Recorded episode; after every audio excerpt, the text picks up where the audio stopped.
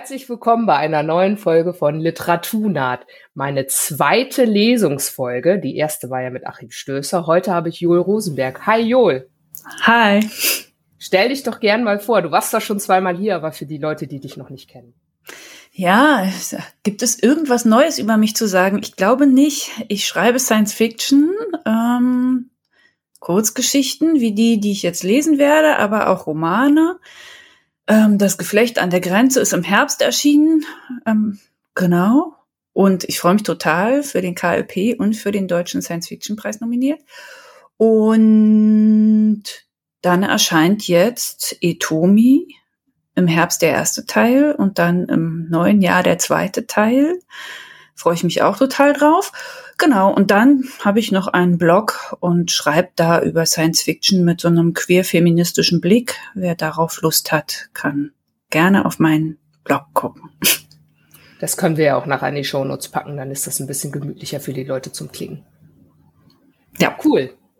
Und heute habe ich dich eingeladen zum Lesen. Du liest erst die Geschichte und danach reden wir noch ein bisschen drüber. Die ist nämlich erschienen in Jenseits der Traumgrenze herausgegeben von Marianne Labisch und Gerd Scherm. Und sie heißt Auf Abwägen. Die Bühne ist dein. Okay, dann kruschel ich mal das Buch raus. So. Genau, auf Abwägen.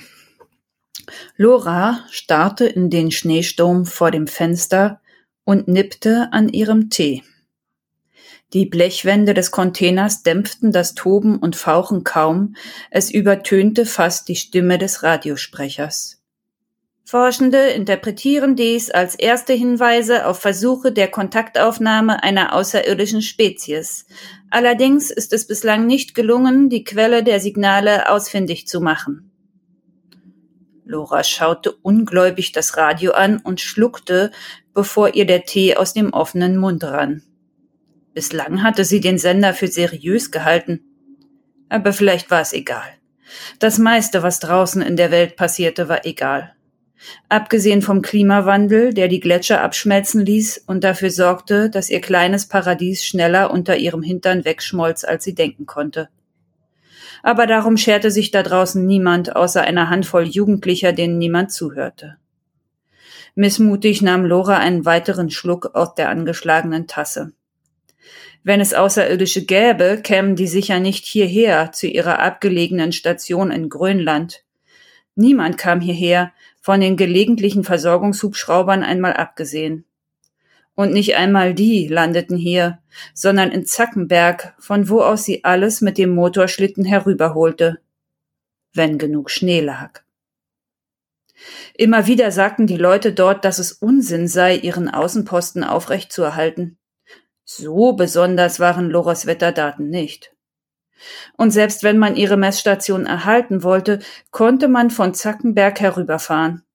Wenn es gelang, den Rest zu automatisieren, so dass nur alle paar Wochen eine Wartung nötig wäre. Lora hielt nichts vom Automatisieren.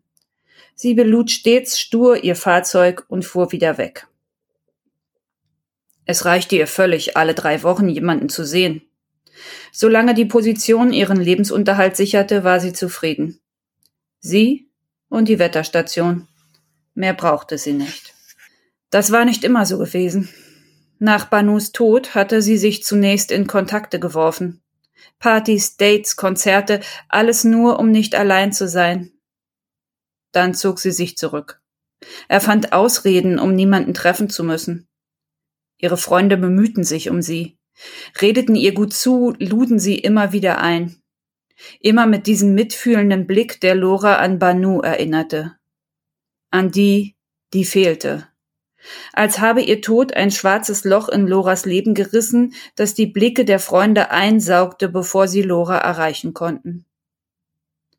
Banus Tod hatte ein Loch in Loras Leben gerissen. Sie wollte nur nicht ständig daran erinnert werden. Diese Stelle war ihr wie eine Rettung vorgekommen. Niemand, der etwas von ihr wollte. Keine Verlockungen, keine Erinnerungen, nur sie und die Natur, die hier draußen riesig erschien. Die Natur würde sie heilen. Davon war Lora überzeugt. Vor dem Fenster peitschte der Wind die Flocken fast horizontal vorbei. Sie musste da raus, den kurzen Tag nutzen. Kein angenehmer Ausflug bei einer Sichtweite von nur wenigen Metern. In letzter Zeit funktionierte die Wetterstation öfter mal nicht und zeichnete Werte auf, die beim besten Willen nicht stimmen konnten. Lora hoffte bloß, die Geräte hielten noch eine Weile durch. Jeder Cent, den das Institut für die Station ausgeben musste, führte nur wieder zu der Überlegung, ob man sie nicht besser aufgeben sollte. Lora nahm den dicken Daunenanorak vom Haken und schnürte die Schneestiefel. Sie überprüfte, ob der Rucksack alles enthielt, was sie brauchte, eine reine Routinesache. Sie hatte die Sachen seit dem letzten Check nicht ausgepackt. Aber bei dem Wetter konnte sie es sich nicht leisten, etwas zu vergessen. Nun noch Schneebrille und Gesichtsmaske zurechtrücken, dann trat sie vom Vorraum hinaus ins Freie. Sofort griff der Wind nach ihr.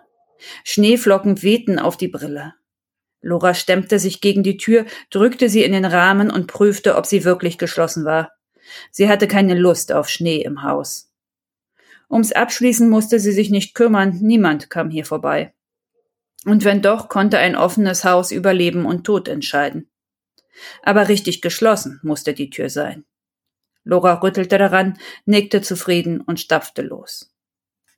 Sie kannte den Weg gut. 15 orange-rote Stangen, die ihr den Weg wiesen, und dann die Station, ein winziges, brusthohes Häuschen mit einer Antenne. Selbst bei dem Wetter war es kein langer Ausflug. Sie streifte die Handschuhe ab, öffnete mit klammen Fingern das Gehäuse und entnahm die Aufzeichnungskartusche. Eine zähflüssige, hellbraune Pampe klebte daran. Bei der Kälte war normalerweise alles gefroren. Das, was da an ihren Fingern klebte, war es nicht. Es fühlte sich nicht einmal kalt an. Loras Nackenhaare stellten sich auf. Mit zitternden Fingern wechselte sie die Kartusche und schraubte alles wieder zu. Sie führte die Hände vor die Brille, aber die wirbelnden Flocken ließen sie nichts erkennen außer dem, was sie schon wusste. Braune Pampe. Kurz entschlossen steckte sie die Hände in den frisch gefallenen Schnee und rieb sie kräftig gegeneinander. Dann streifte sie die Fäustlinge über und marschierte zurück zum schützenden Container. Ihre Hände prickelten. Loras Zuhause war winzig. Ein einzelner Raum, der gleichzeitig als Küche, Schlafraum und Labor diente. Davor der Windfang mit der kleinen Nasszelle, in der es nie wirklich warm wurde. Sich zu waschen wurde eindeutig überbewertet. Lora tat es vor ihren Ausflügen nach Zackenberg, tendierte aber sonst dazu, nur die nötigsten Stellen zu benetzen. Als sie sich aus ihrer Kleidung geschält und diese zum Trocknen aufgehängt hatte, betrachtete sie ihre Hände. Der normale Ockerton schien etwas rötlicher als normal, ansonsten sahen sie aus wie immer. Was auch immer sie da draußen gesehen hatte, jetzt war es weg. Lora ging zur Nasszelle und wusch sich sorgfältig, sicher war sicher. Dann setzte sie sich an die Analyse der Wetterdaten. Der Sturm heulte die ganze Nacht hindurch. Lora lag im Bett unter den dicken Decken und schaute in die Dunkelheit, die nur vom Schein einiger LEDs punktiert wurde. Sie hatte das Satellitentelefon nicht aufgeladen. Ihr Vater würde schimpfen, weil er vergeblich versuchte, sie zu erreichen. Aber bei dem Wetter war die Verbindung ohnehin zu schlecht, um sich zu unterhalten. Gleich morgen früh würde sie sich darum kümmern. Lora erwachte im Dunkeln. Die Heizung hatte sich eingeschaltet, die Hand, die sie vorsichtig unter den Daunen hervorstreckte, fror nicht sofort. Lora schlug die Decken beiseite und tappte zum Lichtschalter. Sie steckte den Akku des Telefons in die Ladestation. Dann zog sie sich die Jacke über und machte Frühstück. Wasser aufsetzen, die Marmelade ins Warme holen, den Tisch decken. Krümel zogen sich in Schlangenlinien über die Kunststoffplatte des Tisches. Lora nahm den Lappen und setzte zum Wischen an, dann hielt sie inne. Sie war sich sicher, den Tisch nicht schmutzig hinterlassen zu haben, und schon gar nicht hatte sie Muster aus Brötchenkrümeln erzeugt. Die Krümel waren in Wellenlinien arrangiert. Lora legte den Kopf schief. Sinuskurven, das waren sie. Konnten die durch Vibrationen entstanden sein? Sie atmete langsam ein und noch langsamer wieder aus. Hier vibrierte nichts. Außer dem Dieselaggregat draußen, aber davon war drinnen nichts zu spüren. Und es gab keine Mäuse. Es gab auch keine Insekten. Mit dem Zeigefinger schob sie vorsichtig einen der Krümel nach oben. Sie holte die Kamera und machte ein Foto. Danach taute sie ein Brötchen auf und aß im Stehen. Etwas später hatte sie Messgeräte mit dem Tisch verbunden. Vielleicht übertrugen sich die Schwingungen des Aggregats doch in ihren Wohncontainer. Wenn das so wäre, wollte sie wissen, was sich verändert hatte. Eigentlich sollte sie andere Schwingungen messen. Und sie musste dem Gletscher einen Besuch abstatten. Am Abend lagen die Brötchenkrümel wieder in zwei perfekten Sinuskurven. Mit zitternden Fingern machte Laura ein Foto. Dann klingelte das Telefon. Lora, Mädchen, geht es dir gut? Die Stimme ihres Vaters drang klar an ihre Ohren, als stünde er neben ihr. Lora empfand das nicht als Vorteil.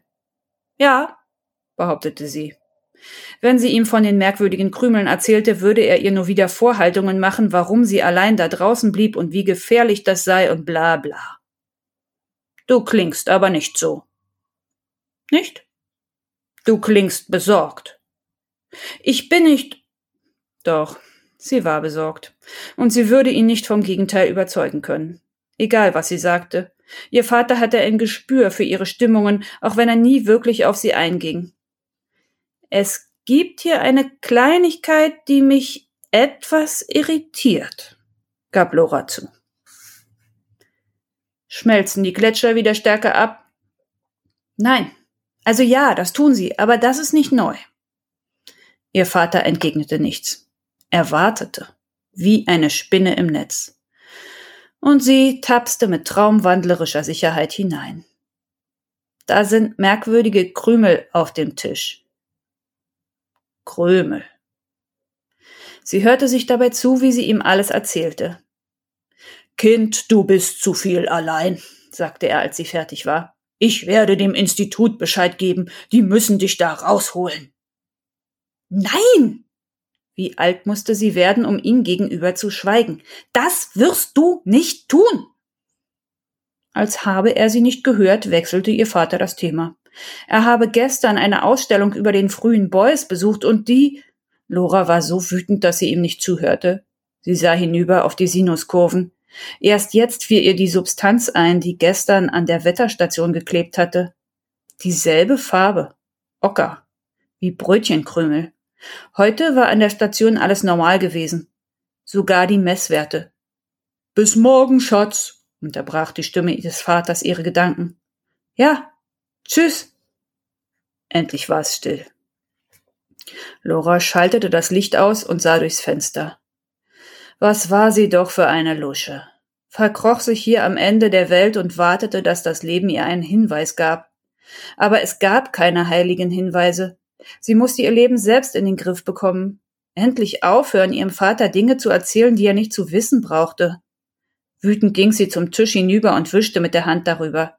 Sie konnte die Krümel nicht sehen, aber sie spürte sie an den Fingern. Kleine, harte Körnchen, die sich in ihre Haut bohrten. Lora klopfte sie ab und stieg ins Bett. Es dauerte lange, bis sie in einen unruhigen Schlaf fiel. Am nächsten Morgen betrachtete sie die wieder erschienenen Sinuskurven und rief kurz entschlossen im Institut an. Alia würde Bescheid wissen, und sie war Frühaufsteherin. Laura, was gibt's? Alles gut bei dir? Alles gut, behauptete Laura. Alia war eine der wenigen Personen, die sie manchmal vermisste. Vielleicht, weil sie Banu nicht gekannt hatte und Lora nicht so behandelte, als fehle ihr die Hälfte. Es reichte, wenn Lora sich so fühlte. Ich habe nur eine kurze Frage. Sieh dir mal das Bild an, das ich dir geschickt habe. Woran erinnert es dich? Eine Weile blieb es still in der Leitung, unterbrochen von gelegentlichem Rauschen. Merkwürdige Töne waren das, fast wie Sinuskurven, sagte Alia. Sehen aus wie Gigaherzwellen. Gigaherzwellen? Wie bei Mobiltelefonen? Oder Satellitentelefon, genau. Warum fragst du? Lora schwieg. Was sollte sie Alia sagen? Sind das auf dem Bild Krümel auf deinem Tisch? hakte Alia nach. Ja, sagte Lora. Merkwürdig, oder? Ein Schwall knatternder Töne drang an Loras Ohr. Dann war die Verbindung weg. Lora sah das Telefon an und legte es langsam auf den Tisch. Ein Schauer lief ihren Rücken hinunter. Der Wind pfiff über das Dach, sonst war es still. Sie drückte auf die Lautsprechertaste. Nicht einmal ein Freizeichen war zu hören. Das Telefon blieb einfach tot. Tot wie Banu. Lora schluckte. Gigaherzwellen. Was, wenn? Nein, das war unsinnig. Lora starrte das Telefon an. Sie hatte es mitten in die Krümelwellen gelegt. Krümelwellen, die begannen sich zu bewegen.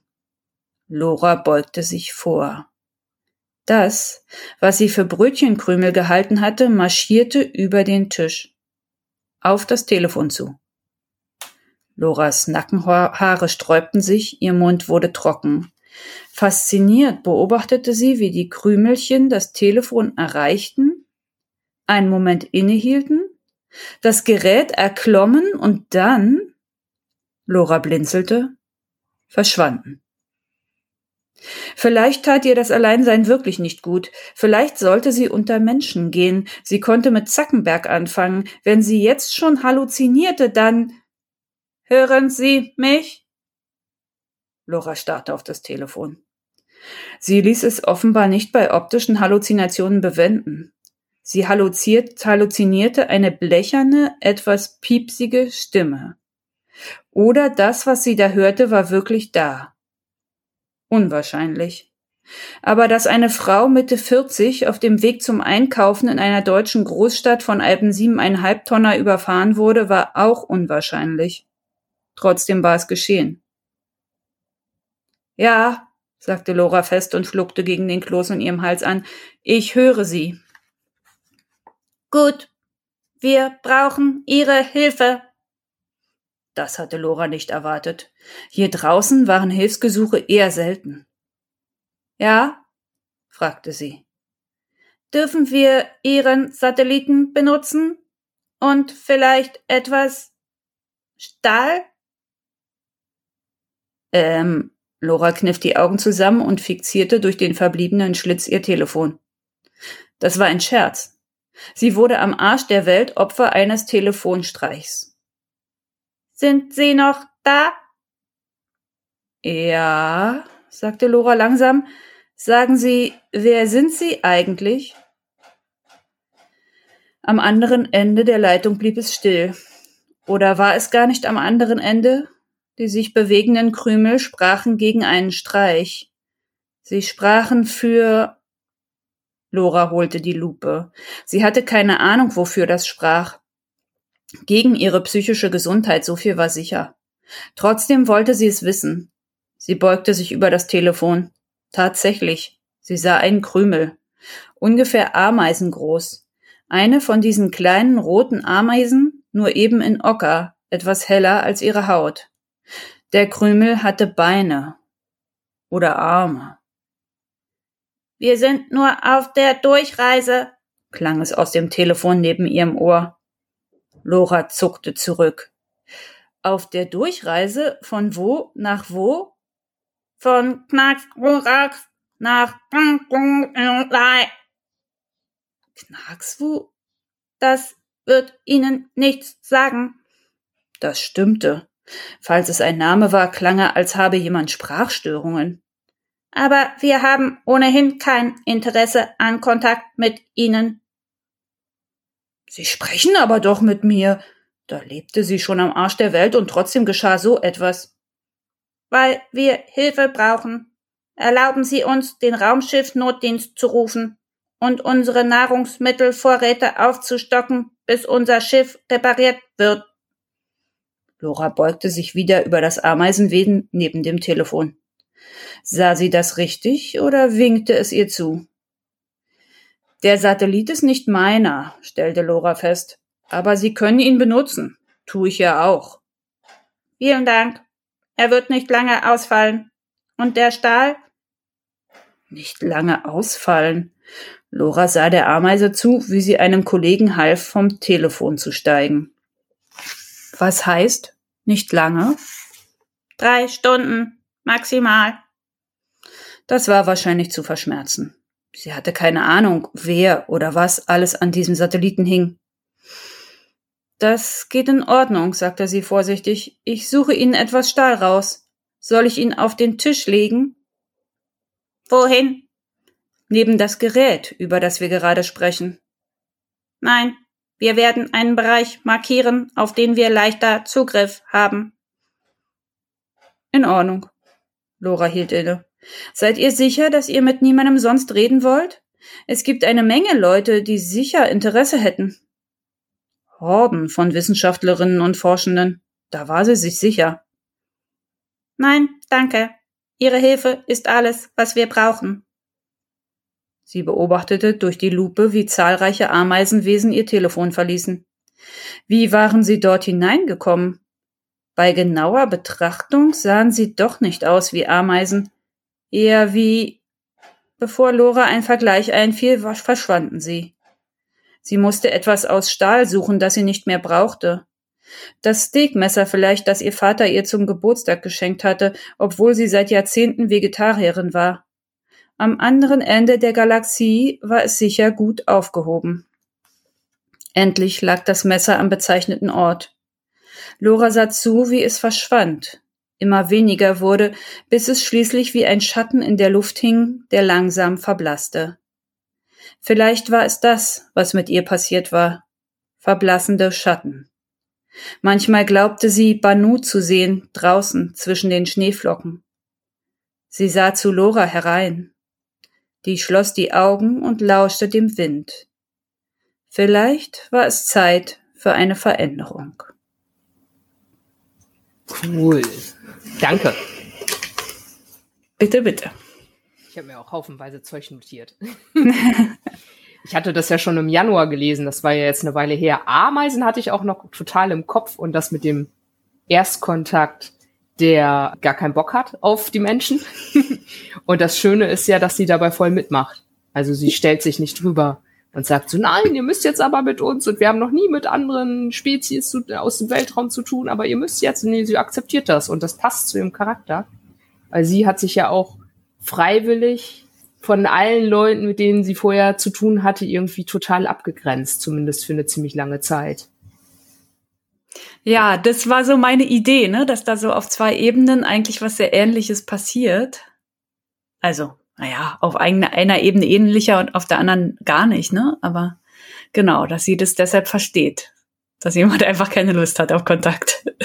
Es kommen ja auch gar nicht so viele Leute vor und die werden dann recht geschickt in, in in extrem wenigen Worten charakterisiert. Sie hat ja am Anfang, gibt so ein bisschen Humor, der geht aber nicht von ihr aus, sondern eher von dem Text, als sie so der Tee aus dem Mund wieder läuft zum Beispiel.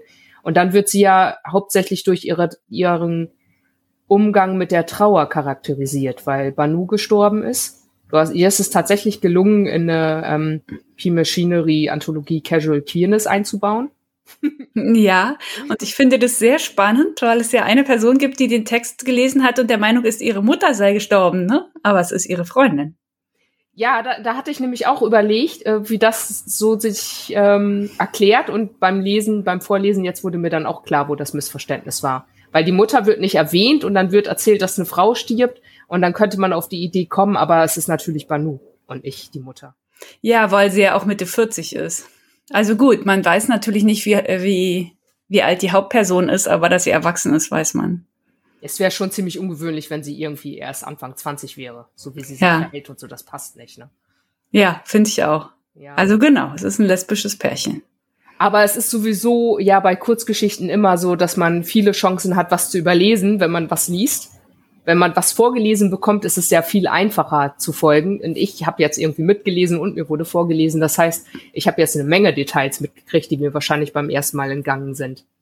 Ja, also ich hatte mich das auch gefragt, ne, weil ja genau, genau das finde ich bei Kurzgeschichten gar nicht so leicht. Man will ja dicht schreiben und andererseits packt man dann teilweise zentrale Informationen in so einen Nebensatz. Das ist aber besser, finde ich, als wenn man alles übererklärt.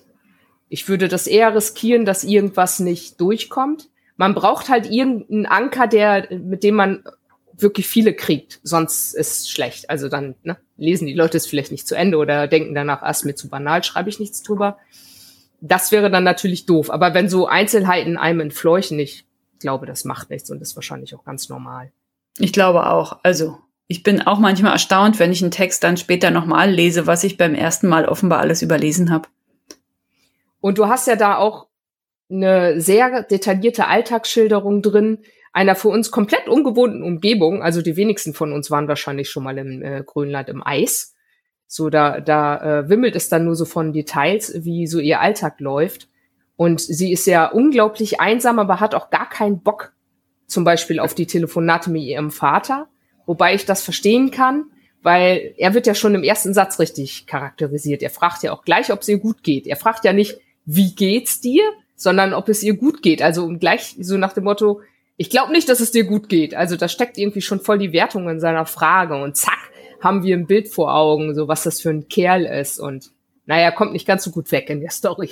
Nee, das stimmt. Plus er mischt sich ja da auch noch ein. Also er ist ja der Meinung, er würde irgend, es wäre irgendwie eine gute Idee, wenn er sich an das Institut wendet und irgendwas über ihren Kopf hinweg entscheidet.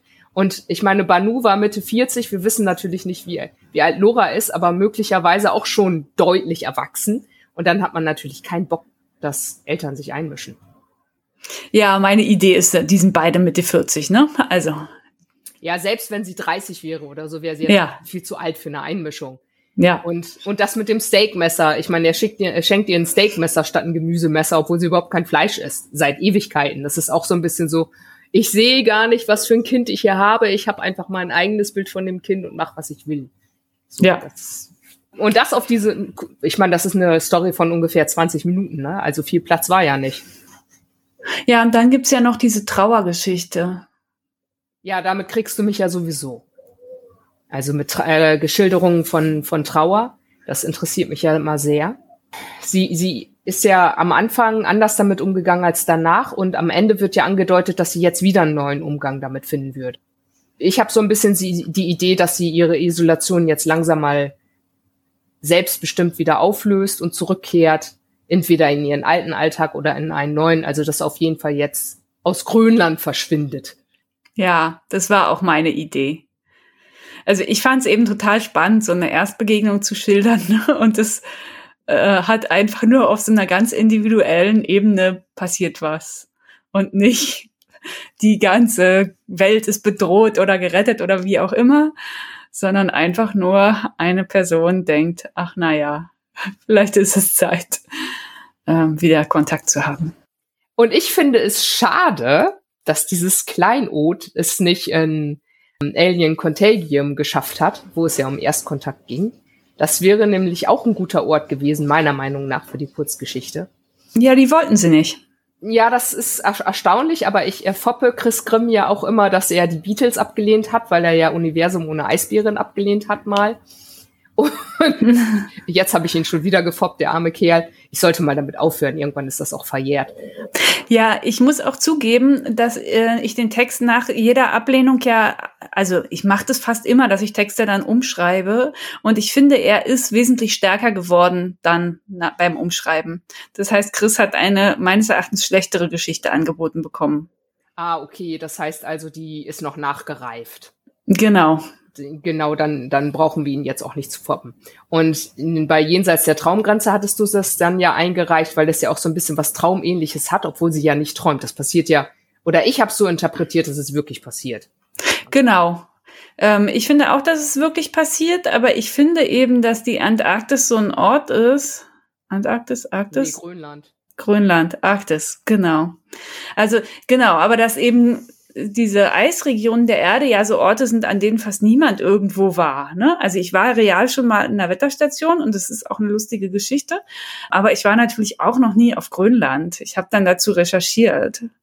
Und für mich fühlt sich das auch authentisch an. Ich habe ja gerade einen Roman gelesen, der ähm, auf der Antarktis spielt. Und deswegen bin ich jetzt gerade so drin in diesem Leben im Eis und so, das passt ganz gut. Und die Details, die waren absolut überzeugend, auch dass sie ihr, ihre Tür auflässt. Also nicht auflässt, aber nicht verschließt. Falls jemand irgendwie kurz vorm Kältetod daran vorbeistolpert, kann er halt reingehen und sein Leben retten. So, das ist ein schönes Detail. Ja.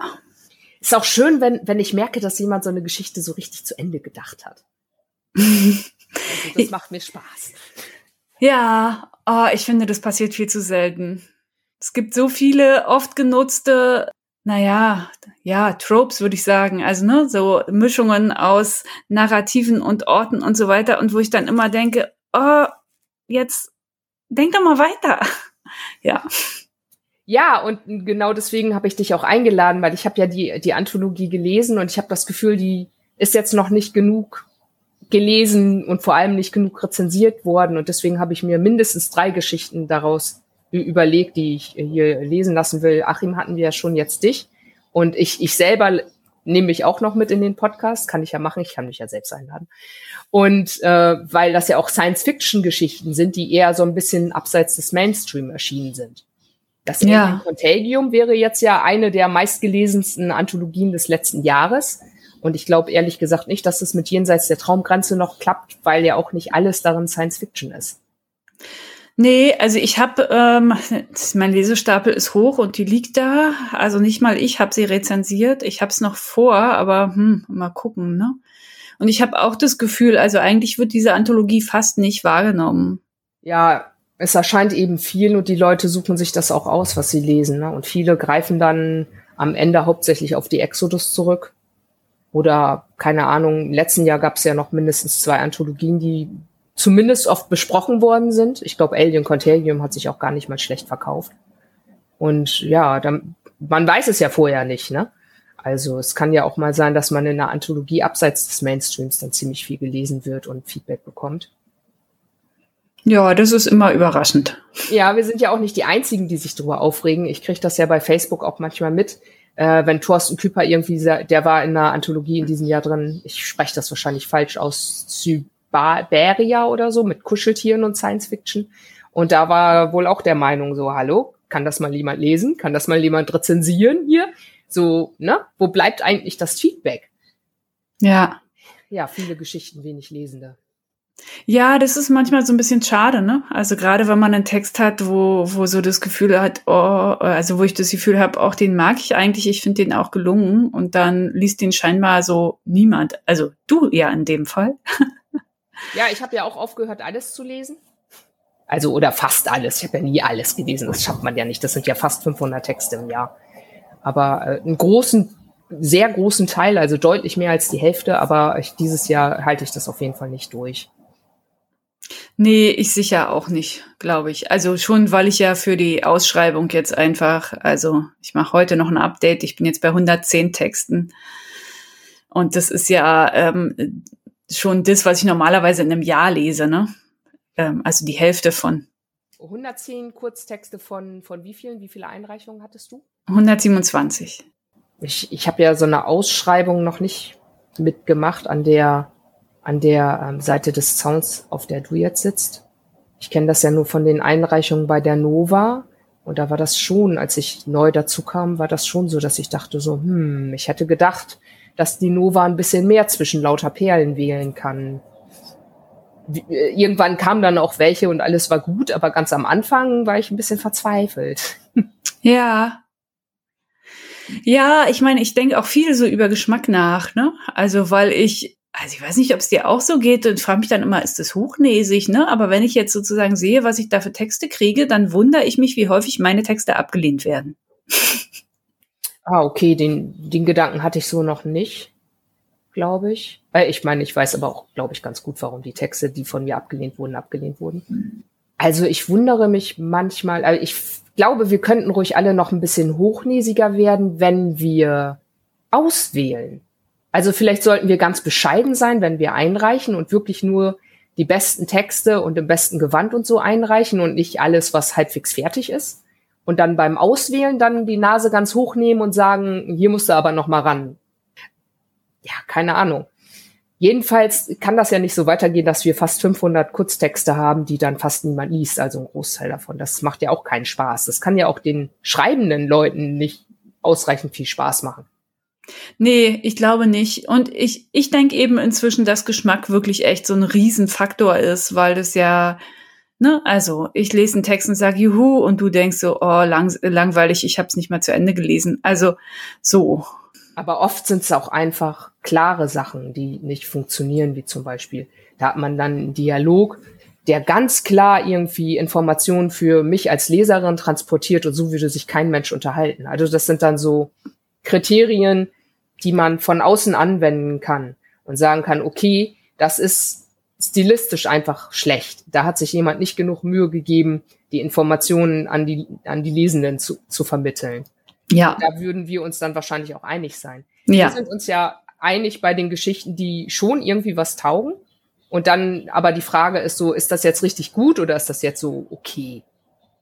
Meistens, ja. Also ich erinnere mich, dass es eine Geschichte gab, die ich richtig, richtig, richtig schlecht fand und du fandst sie super. ja, welche waren das? Ah, ich überlege gerade, das war irgendwas über, über jemanden, der Menschen jagte.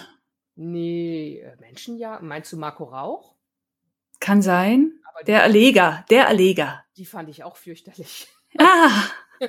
Sorry, Marco. Weil Marco fand ich nur seinen Roman gut, aber nee, der Erleger war überhaupt nicht meins. Also ich fand die sprachlich war die völlig in Ordnung, aber den, den Plot und dem, ich dachte so, oh, nichts Neues unter der Sonne. Aber ich glaube, du fandest eine Geschichte von Roland Groß, die in der Exodus erschienen war, irgendwann letztes Jahr, Talion oder so. Die fandest du, glaube ich, ganz okay und ich fand sie ganz schlimm. Ah, ja. Also manchmal gibt's sowas, aber, aber es stimmt schon. Im Großen und Ganzen sind wir uns wahrscheinlich, ne, sind wir uns einig, irgendwie, das ist ein guter Text und eine von uns beiden finden toll und die andere Person sagt, hm, naja. Naja, kann man lesen, aber. Aber wir haben ja auch festgestellt, manchmal ist es tagesformabhängig. Dann langweile ich mich beim ersten Versuch, weil ich finde, oh, ist das langatmig und dann versuche ich es irgendwie zwei Monate später und denke so, oh, geil. das gibt's auch. Eigentlich ja. müsste man allen Stories, naja, allen Stories vielleicht nicht, aber wenn ich dann merke, so, okay, alles klar, bei den anderen Leuten kommt das an, dann lese ich sie nochmal und gucke so, liegt's an mir oder ne, finde ich die Story wirklich doof?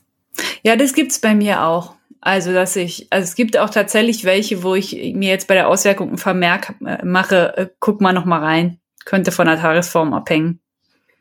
Ja, ich erlaube mir in diesem Jahr auch den Luxus, dass ich jetzt nicht selbst alle Perlen finde, sondern ich gucke auch mal so, äh, was sagen denn dann die Rezensionen oder ich habe ja auch die diverse Chats und Brieffreundschaften, also E-Mail-Freundschaften und lass mir dann Sachen empfehlen, die ich dann gegebenenfalls nochmal lese.